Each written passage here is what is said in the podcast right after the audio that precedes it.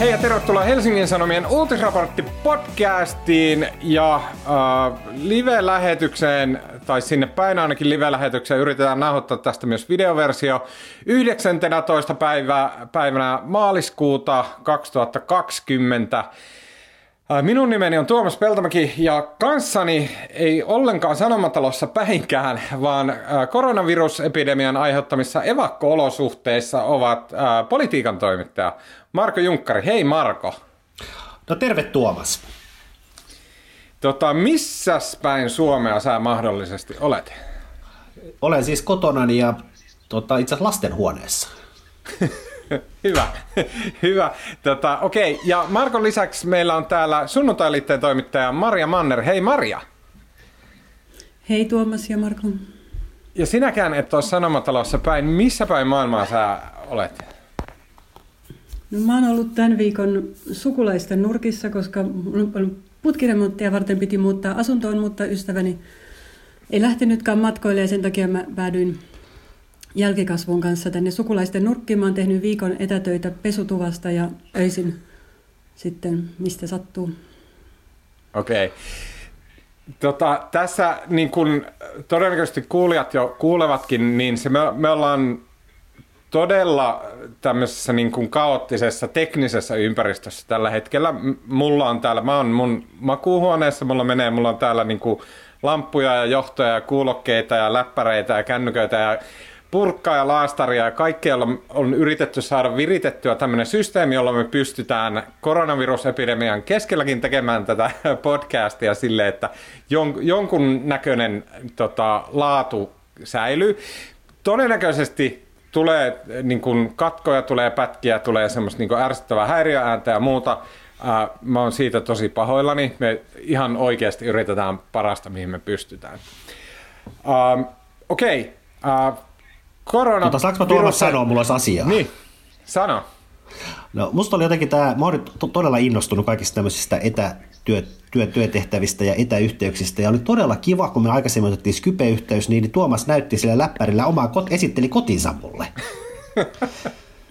Näin ja, on. Ja. ja mulla on pakko sanoa, että sulla on niinku, tota, tämä on varmaan joku tämmöinen uusmaalainen ajatus, koska mä oon aikoinaan käynyt silloin se pääministeri Matti Vanhasen kotona tuolla Nurmijärvellä, Hei, mikä se oli itse rakentanut. Ja mun mielestä siinä sun kodissa on jotain samaa henkeä. Hei, nyt, nyt.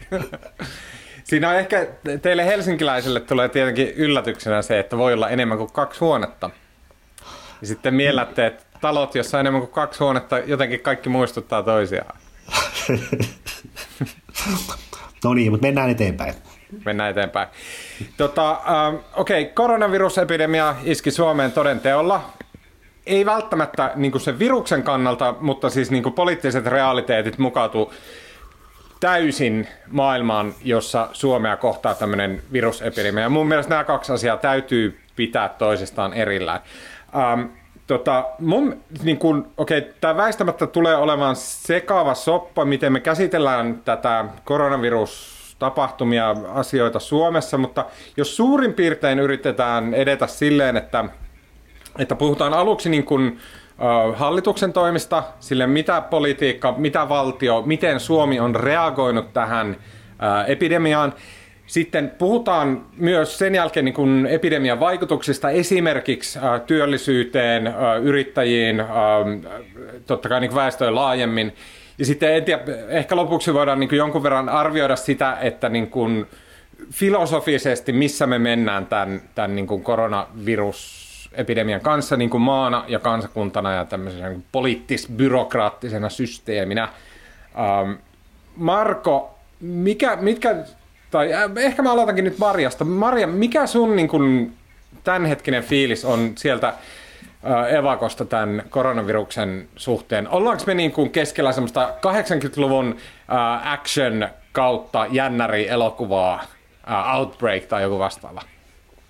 No toi ei ole ehkä ollut mun päällimmäisen tunnelma, mutta aamulla mä olin hetken aikaa toiveikas, kun mä luin, että Wuhanista, siis mistä tämä epidemia sai alkunsa, niin ei ollut todettu lainkaan enää uusia tartuntoja ensimmäistä kertaa sitten tämän epidemian alkamisen, mutta sitten työasioilla satoin päätymään Herttoniemen kauppakeskus Hertsiin, joka avattiin tänään ja siellä aukesi muun muassa Prisma ja siellä oli aivan järkyttävän paljon ihmisiä tungeksimassa sisään. Joo, mä luin ne uutiset siitä, mä en voinut käsittää, mitä hittoa.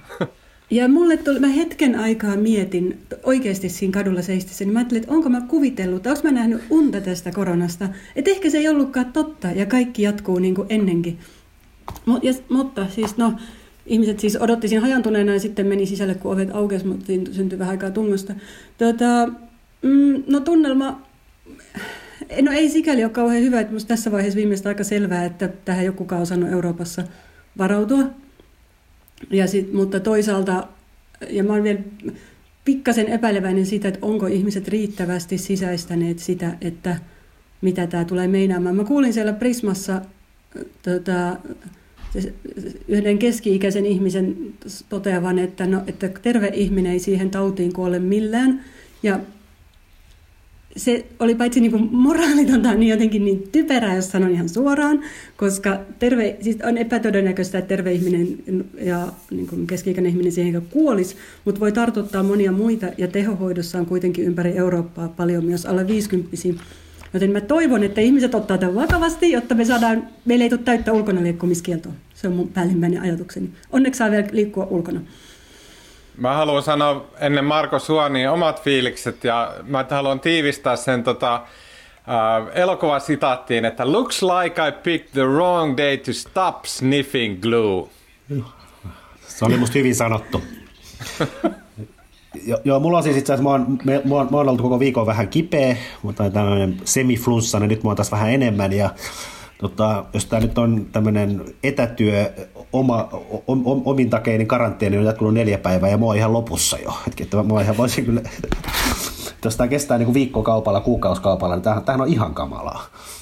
Joo. Oikeasti Marko ja Tuomas, tuohon väliin mä haluaisin sanoa yhden asian. Mä oon lukenut tällä viikolla todella paljon lääkäreiden ja hoitajien kertomuksia maailmalta siitä, miten ne eristäytyy perheestään ja ottaa sen koronavirusriskin. Nyt, äh, Maria, muistaa... sä katkasit sille, että mä en kuullut sun loppua.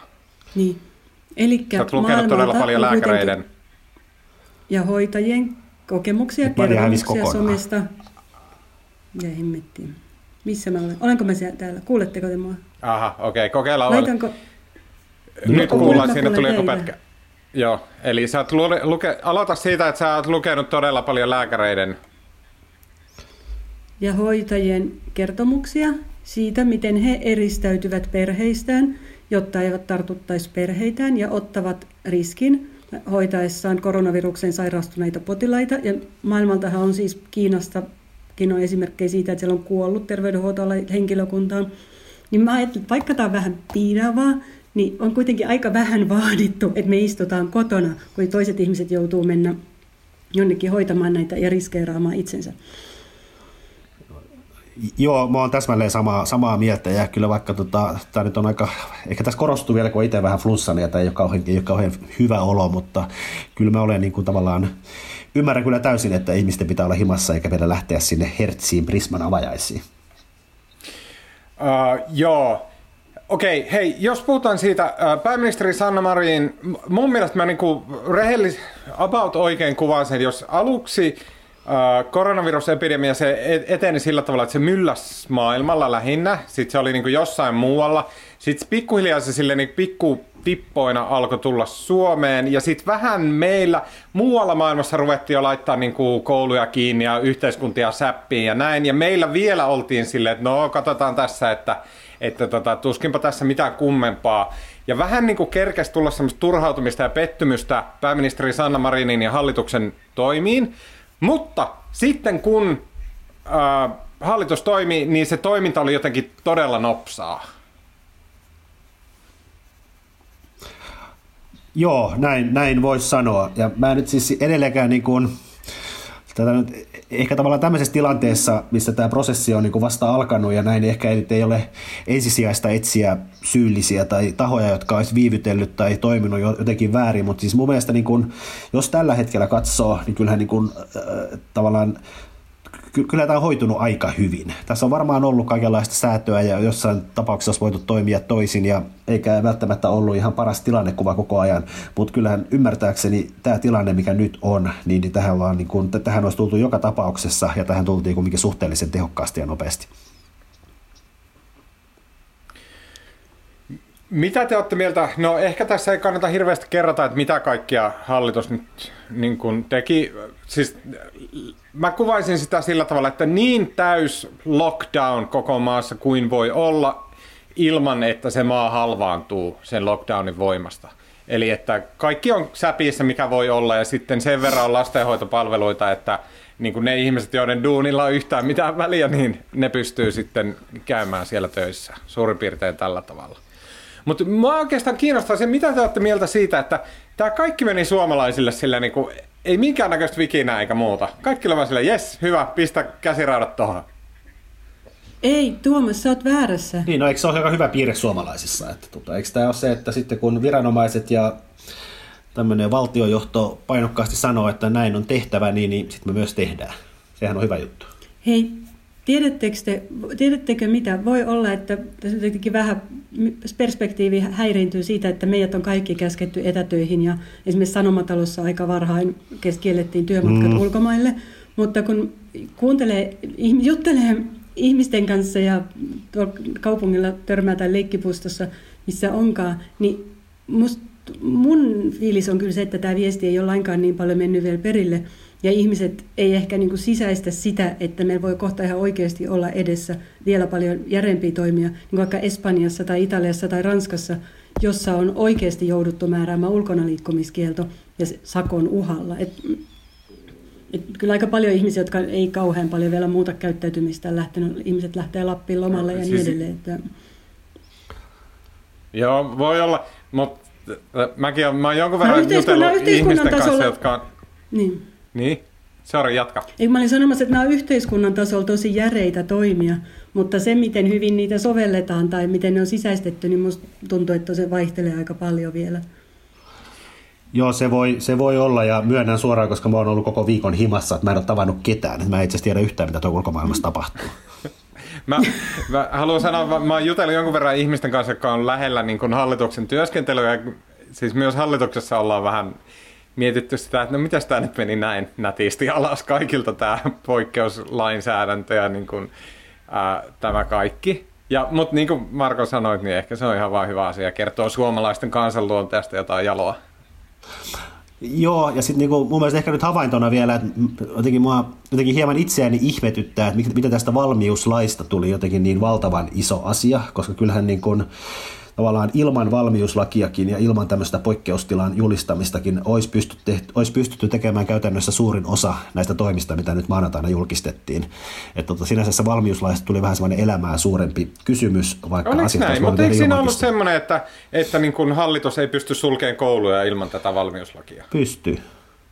Mitä hittoa? Miksi mulla on tämmöinen mielikuva?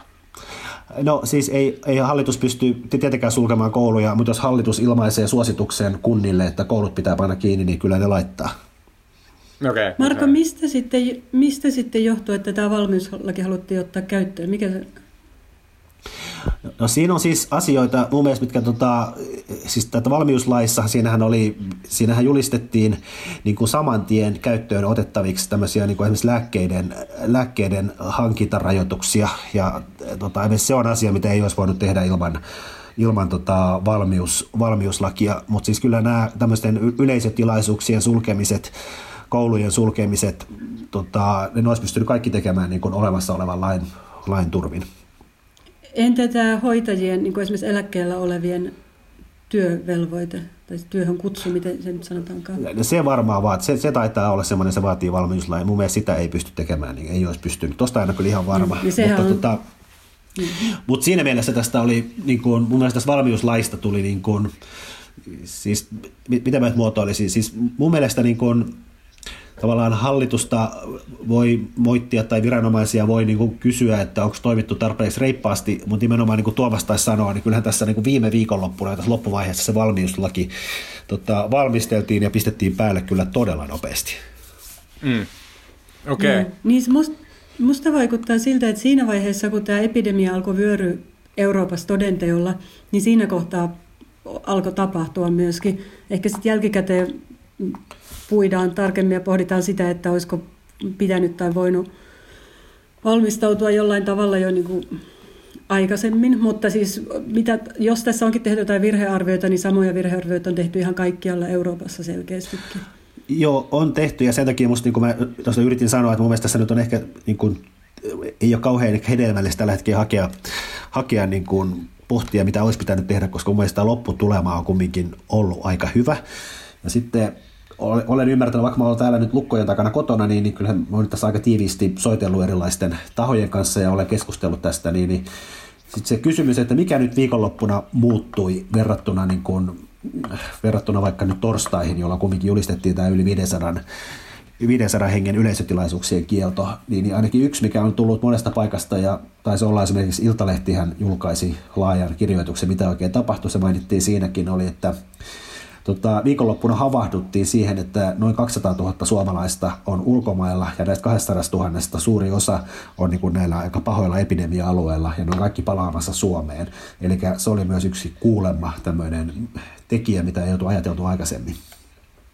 Okay. No, meillähän oli siis vielä viime, viime torstaihin asti virallinen ohjeistus ja linja oli se, että vaikka ihminen palasi epidemia maasta, niin hän sai mennä vapaasti töihin tai liikkua jos oli oireeton, ja oireellisia ehkä sitten testattiin. Ja nyt tietysti jälkikäteen ajatellen se näyttää aika käsittämättömältä, ja se nimenomaan levisi näiden matkailijoiden mukana. Kyllä, eikö se on nimenomaan, nimenomaan, joo, nimenomaan eikö nämä suurin osa näistä nyt todetuista tartunnoista, ainakin se alkuvaiheessa, nehän tuli sieltä hiihtoloma, hiihtolomalaiset sieltä Alpeelta mm. sun muualta. Mm. Joo, sitten Pohjois-Italian tuntumasta. Marko vielä siihen, että lopputulema on hyvä, niin sehän me tavallaan nähdään parin viikon sisällä, koska nämä niin kuin, tartunnat todetaan aina viipeellä. Että se, mikä tilanne tällä hetkellä on sairaaloissa tai kuinka paljon on todettu, niin se kertoo siitä tartuntatilanteesta niin, muuta viikko tai pari joo, sitten. Maria, Maria mä, itse asiassa, mä, mä en tarkoittanut, että tilanne on niin kuin, tavallaan tämän sairauden tai joo, tartuntojen joo, kannalta hyvä, vai nimenomaan joo. tämän tavallaan hallinnon tai lainsäädäntöprosessin kannalta. Niin, mutta on, eikö, Joo, mä, mä, tar- niin kuin... mä tajusin, mä vaan halusin niin täsmentää tämän, koska jotenkin mm. ihmisillä on, mä oon kuullut aika monen jo sanovat, että no Suomessahan on jotenkin, se ei olisi niin vaarallista muotoa, koska täällä niin, ei mutta siis oota, ei, mutta tämä nyt on niin jotenkin liian valmiina nielemistä. Eihän me, eihän me voida, tie- siis jos me tehdään nyt arvio, kun meillä on tyyliin kaksi ihmistä, tai mitä sanon tänään, THL-johtaja sanoi tänään, että meillä on tehohoidossa ihmisiä, jotka pystyy laskemaan kahden käden sormilla. Se on mitätön määrä ihmisiä. Meillä on 387 sairastunut Suomessa tällä hetkellä todistetusti ää, koko mm. maassa. Sekin on hyvin pieni määrä ihmisiä. Okei, meillä on siis niinku projektiot siihen, että mihin tauti etenee, ja näin mä tiedän. Että, mutta tavallaan, että jos me nyt päädytään siihen, että nyt on tehty hyviä oikein, niin se on jotenkin liian äkkinäinen. Vaan Joo. siis eikö me ehdottomastihan se tulee menemään siihen, että sitten kun tämä on kaikki ohi, jos ei se ihan ilmiselvästi ole semmoinen, että okei, että nyt, nyt niin tuli kriisi ja katastrofi Suomea ja ihmisiä kuoli ihan hulluna, niin kyllähän tullaan tekemään jonkunnäköinen arviointi siitä, että oliko nämä keinot oikeata mittaluokkaa, paljonko menetettiin rahaa, paljonko ihmisiä joutui työttömiksi, mitkä kustannukset tulee sieltä, ja sitten sitä tullaan vertailemaan siihen, että mikä oli tämän ää, epidemian se lopputulos. Mm, kyllä. Ja siis Joo, Tuomas, olet... kun mainitsit sen... Sano vaan. Sano vaan, Maria. Niin, mä olin sanomassa, että vaikka tällä hetkellä siis todettuja tartuntoja on joku 400 muistaakseni viimeksi, kun mä katsoin sen luvun, niin mehän ei tiedetä paljon niitä oikeasti. On maanantaina THL-johtaja arvioi, että tartuntoja olisi oikeasti 20-30-kertainen määrä, koska Suomi ei testaa enää muuta kuin ne kaikkein vakavimmat tapaukset ja epäily, jotka tarvitsee sairaalahoitoa. Ja sen kyllä, kyllä. Mutta siis mun, niinku, niin. ja mä tiedän, että siis tämä kehittyy tästä... Okei. Okay. Mä kuulen teitä. Okei, okay, joo, joo kuulu, se vähän pätkii. Tota, e, e, niin, siis tavallaan, että siis mun mielestä se, tätä responssia tähän epidemiaan, niin sitähän me ei voida arvioida ennen kuin epidemia on ohi. Nyt se responssi on se, että tämä epidemia tulee olemaan paha. Vielä se ei ole, mutta siis se, se arvio on pakko tehdä sen jälkeen. Ihan mm, vaan, äh, mä luin tämmöisen, äh, se, olikohan se Lancetissa vai jossain oli tämmöinen niin kuin, äh, epidemiahistorioitsija, jo, jonka näkökanta, ja mä en nyt, mulla ei tässä tietenkään ole niitä kaikkia tietoja, mä kaivan ne ja mä laitan Twitteriin, mutta siellä esimerkiksi hän kirjoittaa tällä tavalla, että SARS-CoV-2 had killed roughly 5,000 people by March 12. Uh, that is a fraction of influenza's annual toll. While the COVID 19 epidemic has unfolded, China has probably lost 5,000 people each day to ischemic heart disease. So, why do so many Americans refuse influenza vaccines? Siis tavallaan, että niin edelleen vertailu siihen, että miksi suomalaiset, mun mielestä tuossa oli ihan hyvä pointti, miksi suomalaisista iso osa ei ota influenssarokotetta, vaikka edelleen vuosittain influenssa on todistetusti vaarallisempi kuin tällä hetkellä COVID-19, jonka vaarallisuusasteesta me ei tiedetä. Ja mä en, mä en niin halua väittää tällä mitään, mutta et mun mielestä niin kuin, et meidän keskustelusta puuttuu koko ajan semmoinen konteksti. Oletteko te yhtään samaa mieltä? Näin, näin varmaan on, mutta eikö tässä on myöskin se, että äh, tavallaan se vanha ohje tämmöisessä tilanteessa, että kyllähän niin kuin on parempi parempi varmaan kaikkien kannalta, että reagoidaan mieluummin yli kuin ali. Ja mun mielestä kun tämä reaktio on nyt kaikkialla ollut hyvin samansuuntainen, niin, niin mä en tiedä, olisiko sitten Suomella ollut mahdollista tehdä tavallaan valita ihan täysin toinen linja, eli ei olisi ruvettu rajoittamaan tässä vaiheessa. Että mä en, no, mä en myöskään näe semmoista mahdollisuutta. Niin. Mä, mä kuulin siis ihan äh, kuulin eräältä äh, niin kuin, tämän reaktion kanssa hyvin paljon tekemisissä olevan ihmiseltä, että ollaan itse asiassa hyvin tyytyväisiä siihen Euroopassa, että onneksi on Britannia, koska Britanniassa ollaan valittu toisin. Siellä ollaan valittu, että okei, että ei lähetä pistää maata kiinni, ei lähetä tälle. Ne tekee täysin eri reaktion kuin kaikki muut länsimaat, joten meille tulee semmoinen jotenkin niin mahtava kontrollikoe. Ää, eli me saadaan tietää, ellei Britannia nyt vaihe kurssia yhtäkkiä, niin me saadaan tietää, että kumpi oli oikea responssi tähän. Mutta eikö, tota, eikö, eikö Britannia on myös vaihtamassa sitä jo? No voi olla joo. Mun mielestä on no, hauska ajatus. No, mä, mä en, siis toi tuntuu niin järkyttävältä ihmiskokeelta, mutta siis niin musta näyttää siltä, että ne maat, mitkä tähän, siis tavallaan noin Aasian maat, jossa, jotka on kokemusta entuudestaan SARSista tai jostain muista epidemioista, niin kuin Etelä-Korea, Singapore, Taiwan, että ne on ollut ne, jotka on, joilla on ollut valmius reagoida tähän, kun sitten taas ehkä Euroopassa mun fiilis on se, että mikä mä oikeastaan on suututtanut kaikkein eniten ehkä viime päivinä, on se, että kun tämä, mä ajattelin, että yksi virhe on ollut se, että tästä niin on puhuttu semmoisena, niin että tämä on vaarallinen ainoastaan vanhoille ihmisille ja muille se on niin kuin, mitättömän lievä. Niin mä sit, ja sitten tuntuu, että aika pitkään ihmiset jatko elämäänsä vähän niin, että no kunhan ne ehkä pesee vähän enemmän käsiä, niin voi jatkaa elämää normaalisti, koska tämä ei ole vaarallinen muille. Ja siinä on se, miksi se tuntuu musta niin ikävältä, että tämä on jotenkin sellainen moraalinen rappio totaalinen, että me ajatellaan, että koska se on vain vanhojen ihmisten tauti, niin siitä ei tarvitse piitata. Mutta myös se on edistänyt mun mielestä sen taudin leviämistä, koska iso, tavallaan, niin kuin valta, siis tavalliset ihmiset voi, tavalliset ihmiset, siis keski-ikäiset ihmiset ja nuoremmat voi olla myös sen levittäjiä.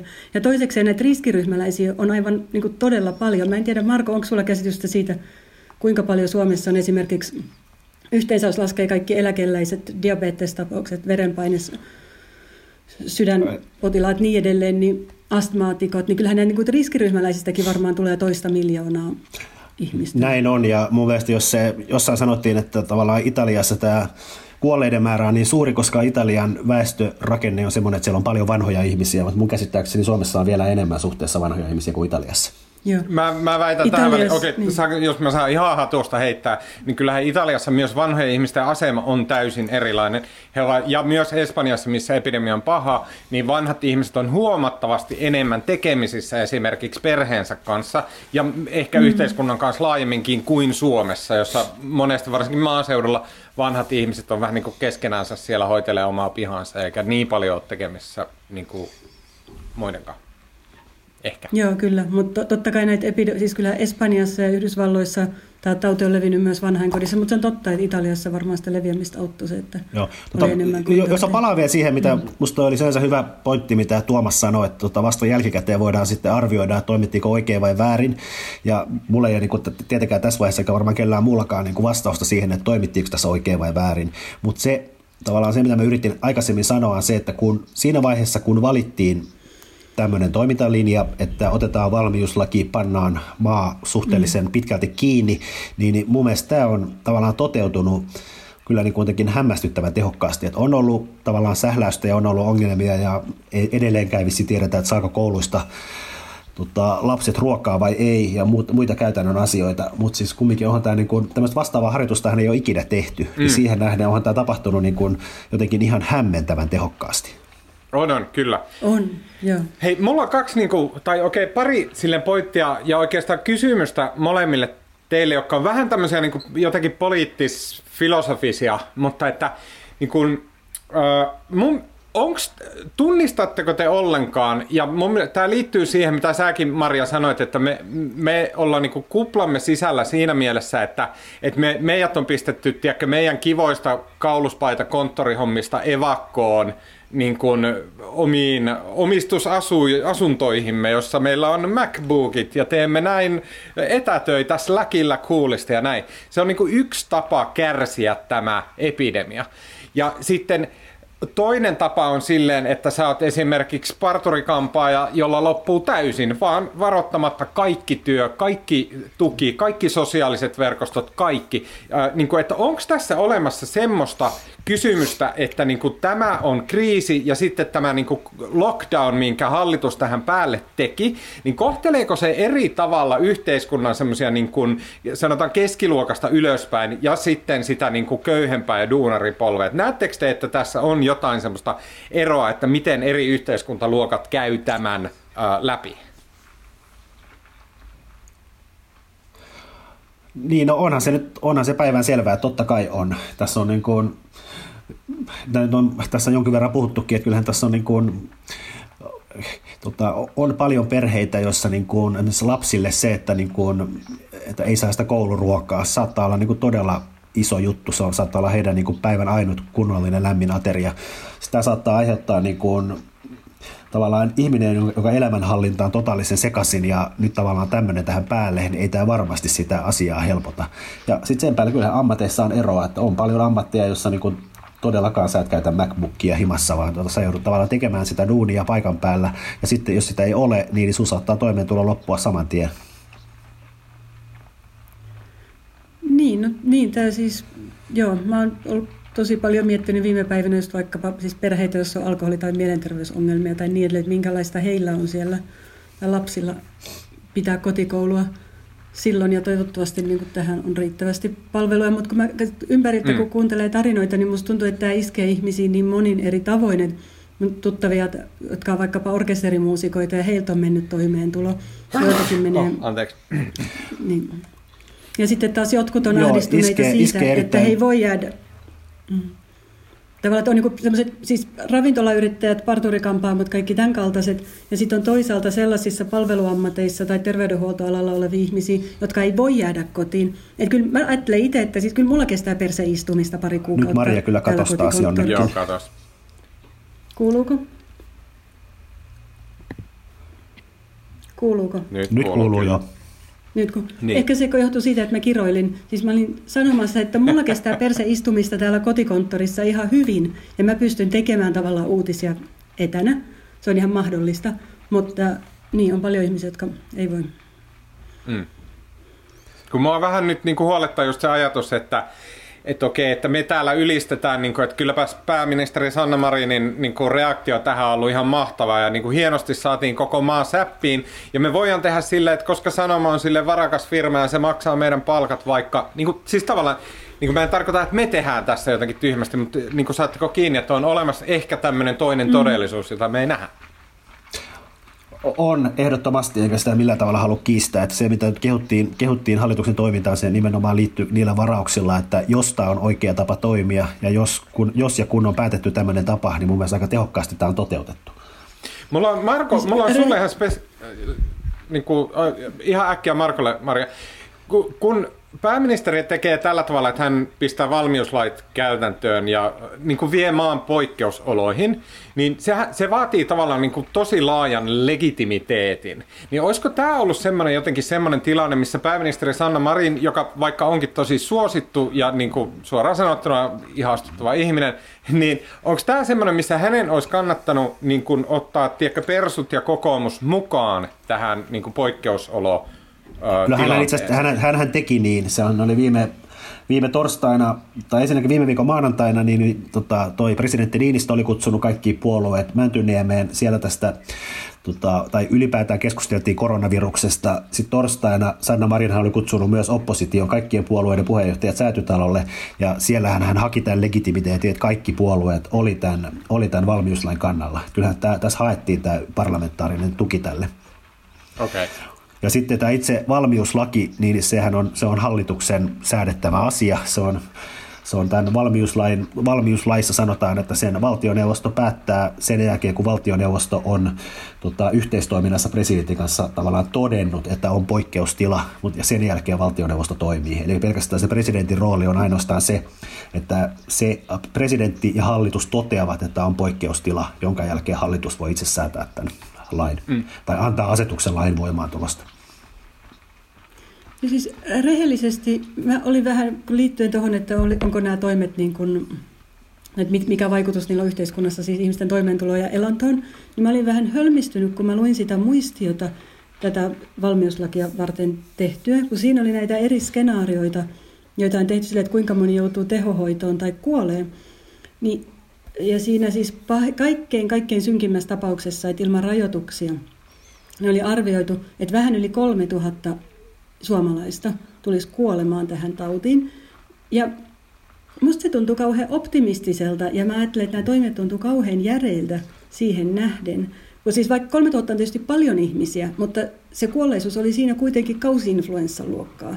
Tavallaan ottaa huomioon, että tämä leviäisi vähän laajemmalle väestöön kuin kausi-influenssa, jota vastaa rokote ja niin edelleen. Hei, mun, mielestä, mun mielestä tämä Maria on aivan älyttömän mielenkiintoista, koska selvästi se, niin kuin, et, et se, että mitä ihminen niin kuin ajattelee, että mikä on paljon kuolleita ja paljonko tulee kuolemaan ylipäätään, se kertoo tosi paljon siitä, että mitä ihminen ajattelee tästä epidemiasta. Ja siis mä ajattelen varmasti, mun ajatukset on niin epämääräisiä, ei perustu mihinkään, ne on lisäksi kaikkien muiden mielestä typeriä, että mä voin sanoa ne ääneen. Mä ennustan nyt, no niin, ja niin kill me, mutta siis mä ennustan, että tähän tulee kuolemaan kahdeksan ihmistä. Tuomas, oikein, tämä ei siis mä en nyt jaksa noita sun huonoja piitsejä, Anteeksi, leikataan tämä vaikka pois tästä. Mutta niin. No siis, niin, siis totta kai, mä ajattelin, että kun ne uutisoitiin ne ennusteet, niin varmaan monesta ihmisestä se 3000 kuulosti tosi paljolta. Mutta kun mä oon lukenut noita kansainvälisiä tutkimuksia aika paljon, niin mä ajattelin, että jos, että mä, mä toivon tosi tosi paljon, että THL olisi oikeassa ja me selvittäisiin niin vähällä. Pitää muistaa, että se 3000 oli ilman näitä rajoituksia, eli me voitaisiin toivoa, että näiden rajoitusten kanssa se olisi paljon vähemmän. Mutta mä pelkään pahoin, että ne on aika optimistisia ne THL-luvut. Okei. Okay. Mm. Ja siis täytyy sanoa, että sä oot perehtynyt näihin lukuihin, sä oot käynyt läpi ne, että miten ne on laskettu. Joo, se oli erittäin ansiokas juttu tämän päivän lehdessä, minkä sinä ja Paavo Teittinen kävitte läpi. Kerro Maria vähän, mikä, se, mikä fiilis sulle jäi näistä skenaarioiden vertailuista? No, niin, mulle jäi se fiilis, että niitä THL-lukuja, ja niin kuin he itsekin sanoivat, että ne on tehty aika karkealla arvioinnilla kiireesti, koska tietysti tämä on uusi virus ja meillä ei ole riittävästi tietoa, mutta siis THL julkaisi ne maanantaina, tai se valtioneuvoston muistio julkaistiin ja samana päivänä julkaistiin brittitutkijoiden, siis brittien kovia asiantuntijoiden vastaava raportti, jossa oli tehty mallinnoksia tota, Britannian osalta, että miten tämä tauti, mitä tämä tauti vaikuttaisi ilman mitään rajoituksia sit erilaisten rajoitusten kanssa. Ja ne brittien käyttämät esimerkiksi kuolleisuusluvut on selvästi isompia kuin THL ja myös se osuus, että kuinka moni tulee vaatimaan sairaalahoitoa.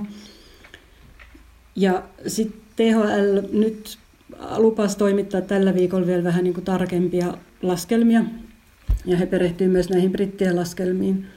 Mm. Mutta kyllä se, niin se brittien skenaariossa niin tilanne ei olisi lainkaan niin hyvä. Mä, sit, miksi mä hölmöstyin niitä THL-lukuja oli se, että ne määrät esimerkiksi tehohoitoon joutuvista oli sen kaltaisia, että me selvittäisiin aika pienellä resurssilisäyksellä.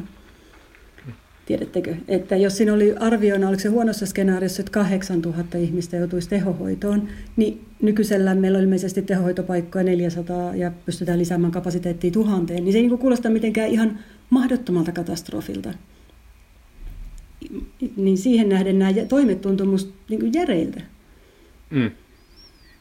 Tai järeintä, järeintä tietysti onkin, mutta mietin, että onko se niin kuin sitä mittakaavaa. Mutta tähän varmaan, tätä on varmaan vähän liian aikaista arvioida, sitä tilanne taas mentyy kyllä niin kuin tämän on, siis viikon aikana. Ja mä täysin. toivon, ja rehellisesti, niin, niin ja mä niin kuin, ajattelen, että ter, mitä tulee terveydenhuollon resursseihin, niin varmaan parempaa, parempi ylivarautua. Kun no tästä me varmasti ollaan ihan kaikki samaa mieltä. Mm että mieluummin näin päin. Mulla on vaan tuohon, niin kuin mä haluan kysyä noista luvuista vielä sen, että onko meillä olemassa siis semmoinen mahdollisuus, että, että, että niin kuin tämä koronavirusepidemia asettuu niin kuin yhdeksi kausiflunssaksi muiden joukkoon. Onko se enää mahdollista? Niin, no mitä mä oon noita tiedejuttuja lukenut, niin et siis, et lieveneekö se ikään kuin ajan mitteen ja jää semmoiseksi yhdeksi Eikö, mä, mä tarkoitan enemmän sitä, että niin tämä, mikä nyt on meneillään, niin et kun nyt odotetaan, että kuin tuhoisa se tulee olemaan niin suomalaisille, kuin monta suomalaista se vie teholle ja kuin monta suomalaista se vie hengen.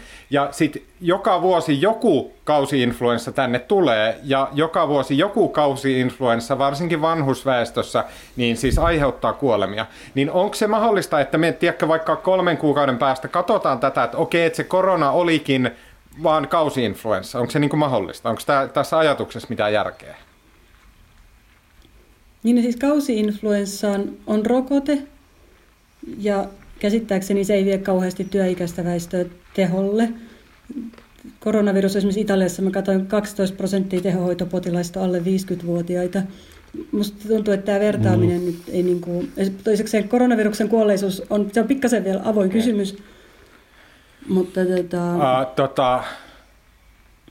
Mutta yksi asia muuten, yksi selitys ja tämä kertoo minusta siitä, että miksi nämä rajoitukset on tärkeitä, on se, että esimerkiksi siinä mallinnoksessa, mitä oli tehty, että minkä takia Briteil, Britit on käyttänyt vähän korkeampia tartuttavuuslukuja kuin suomalaiset, niin yksi syy oli se, että aikaisempien tutkimusten perusteella suomalaisilla on vähemmän kontakteja, siis sosiaalisia kontakteja kuin Briteillä, joka hillitsi tätä tautia.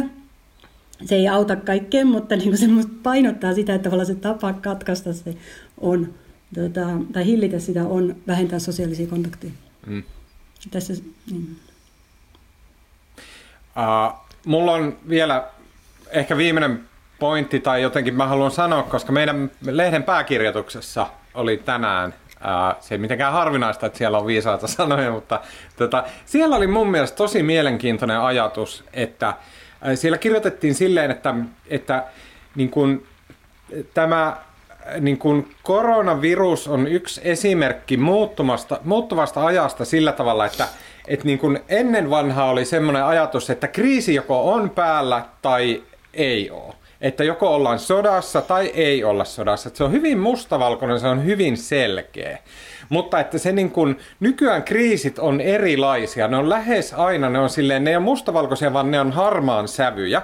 Että meillä ei ole silleen niin kuin täyskriisi, kaikki suomalaiset kuolemassa huomenna, vaan silleen, että okei, että meillä on epidemia leviämässä maassa, uhkaa osa. Tavallaan kriisit, niin kuin, myös tämmöiset medikaalikriisit muistuttaa silleen Ukrainan sotaa. Että no okei, täyssota ei, ei ihan, mutta silleen on pieniä vihreitä miehiä siellä täällä, kukaan ei halua niitä, mitä niille tehdään. Niin kuin, ymmärrättekö, että, että on semmoinen niin kuin, se on niin kuin monimutkaistunut tämä niin kuin kriisin käsite. Mun mielestä oli mielenkiintoinen ajatus. Joo, mä itse asiassa mietin vähän niin kuin päinvastoin, tai mun mielestä tässä on niin kuin, jos miettii niin kuin kriisejä, mitä tässä on nyt viimeisen sadan vuoden aikana koettu, niin se on aina ollut niin kuin siinä on ollut yksi kansallisvaltio vastaan jotain muuta tai jonkinlainen hybridivaikuttaminen. Mutta tämähän on ensimmäinen kerta varmaan koskaan, kun on tämmöinen globaali kriisi, missä niin kuin periaatteessa koko maapallo on niin kuin samalla puolella ulkoista vihollista vastaan, tämmöistä pandemiaa vastaan. Ja tämähän on sama kuin jossain science fiction elokuvassa niin avaruusalennut hyökkäisi maapallolle, mutta niin ajatuksena se, että nyt on niin kuin ensimmäisen kerran globaali näin laaja pandemia, mikä vaikuttaa joka ikiseen maapallon ihmiseen, niin aika vähän, aika, aika vaisua tämä tämmöinen kansainvälinen yhteistyö ja se, että kaikki maailman kansat yhdessä taistelisivat vastaan tähän asti on ollut. Mm. Joo. Mikä on mun mielestä jotenkin hämmentävä sä... ajatus, että jos joskus, niin nyt kuvittelisi, että tätä EU-tasolla tai maailman tasolla kaikki olisi jotenkin samassa rintamassa, mutta ei tässä syytetään, puhutaan kiinalaisesta viruksesta ja kaikki sulkee omia rajojaan ja koittaa tavallaan suojella omaa kansansa, mikä totta kai on myös kansallisvaltion tehtävä, mutta aika lievää tämä kansainvälinen yhteistyö on ollut. Joo, se siltä vaikuttaa. Tota, saanko kysyä teiltä tähän. Mun pitää kohta lopettaa, mutta tota, saanko kysyä yhden kysymyksen, että onko teillä koiraa? Joo. Koska jos tulee ulkona liikkumiskielto, niin koiraa saa ainakin muissa Euroopan maissa ulkoiluttaa. Ja mun ystävät Italiasta kertoo, että niiden koirat on ihan nääntyneitä, kun kaikki lainailee niitä toisillensa. ja mä mietin, että pitäisikö hankkia koira jo ihan niin kuin siltä varalta, että jälkikasvu pitkästyy täällä. Hei, sisätiloissa, nyt... mutta onnea vaan kaikille koiraomistajille, saatte liikkua ehkä ulkona. Uh, nyt kun uh, olette siellä kotonanne säpissä, on paljon aikaa tota, uh, kenties iltasella siinä ottaa lasipunaviiniä ja, ja tota, rentoutua ja, ja näin, ja sitten viihdyttää perhettä tai, tai sanotaanko nyt naapurustoa uh, tarinoilla, huudella niitä parvekkeelta, niin milläs, mi, milläs tota, mistä te puhutte? No jos mä aloitan, niin, niin voisin ensinnäkin sanoa, että mun mielestä, siis mä uskon, että tämän tämmöisen globaalin e-, etätyöilmiön jälkeen, niin, niin tässä ihmiset vähitellen, ehkä mekin jopa opitaan käyttämään, tota, käyttämään Skypeä ja erilaisia viestintävälineitä, ja varmaan etätyö, etätyö tulee lisääntymään, ja tavallaan jos, tota, jos jatkuu kaksi kuukautta, niin, niin tota, tässä varmaan niin kuin ehkä aika moni ihminen tajuaa, että etätyötä kannattaisi tehdä enemmänkin, myös silloin kun ei ole pakko. Mutta tällä hetkellä niin, niin tota, musta tämä isoin ongelma tässä on se, että musta tuntuu, että kun tekee kotona töitä ja nämä päivät on aika rikkonaisia, meilläkin on kotikoululaisia täällä, niin, niin musta mä oon niin koko ajan, koko ajan semmoisessa niin puolitilassa. Että mä oon niin kuin, tavallaan teen mukavassa päivisin töitä, mutta se keskeytyy koko ajan, joka se jatkuu sitten illalla, ja mä en oikeastaan tehnyt mitään muuta kuin töitä hyvin sama, teho, tehottomasti, sama. tehottomasti. Kellon tässä ympäri, niin kuin... aivan hirveät. Tämä on, niin kuin, on, tämä on se syy, miksi freelancerin elämä on niin huonoa.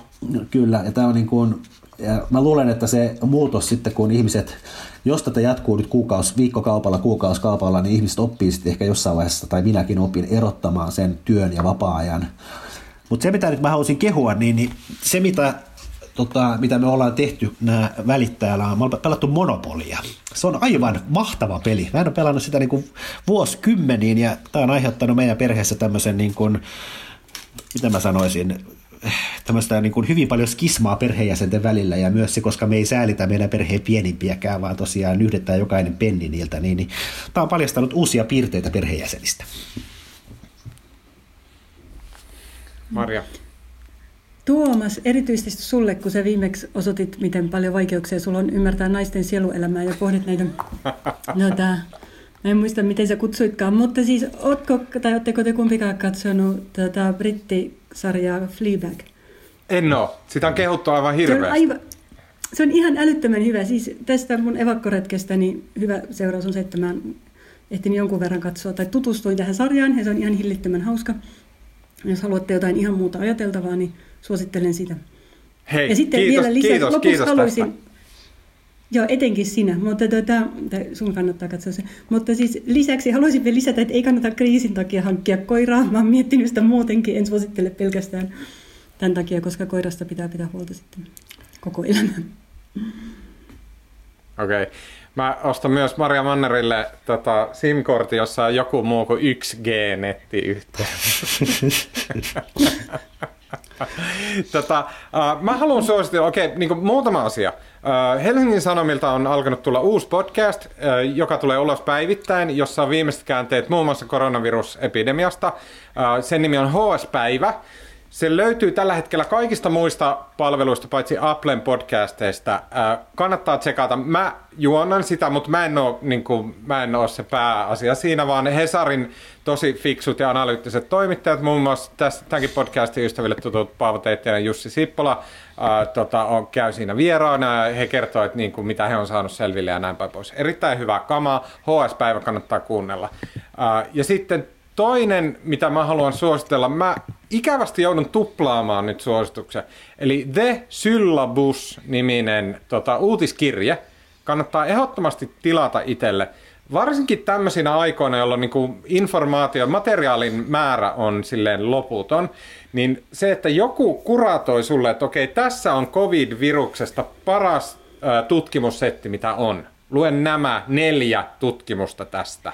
Niin se on todella jotenkin arvokasta. The Syllabus. Kannattaa ehdottomasti tutustua. Lopetetaanko me? Joo, okei. Okay. Hei, äh, siinä no. kaikki tältä viikolta. Äh, mä en tiedä, millä, millä, niin kun, miten hyvin me saadaan äänet ja muut, mutta me yritetään tosissaan parhaamme ja parannetaan joka viikko. Eli kuuntelijoille pahoittelut, jos tämä ääni tuli nyt huonolaatuisena, vaikea saada selvää pätköksiä ja näin, tästä parannetaan.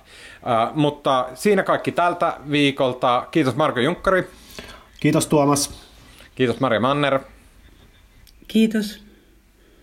Minun nimeni on Tuomas Peltomäki ja äänen ja kuvan ja kaiken muun meille tekee tällä viikolla Janne Elkki, joka on suoraan sanottuna hikoillut, niin kuin hikoillut koko viikon, koska hän on niin kuin, laittanut näitä systeemejä.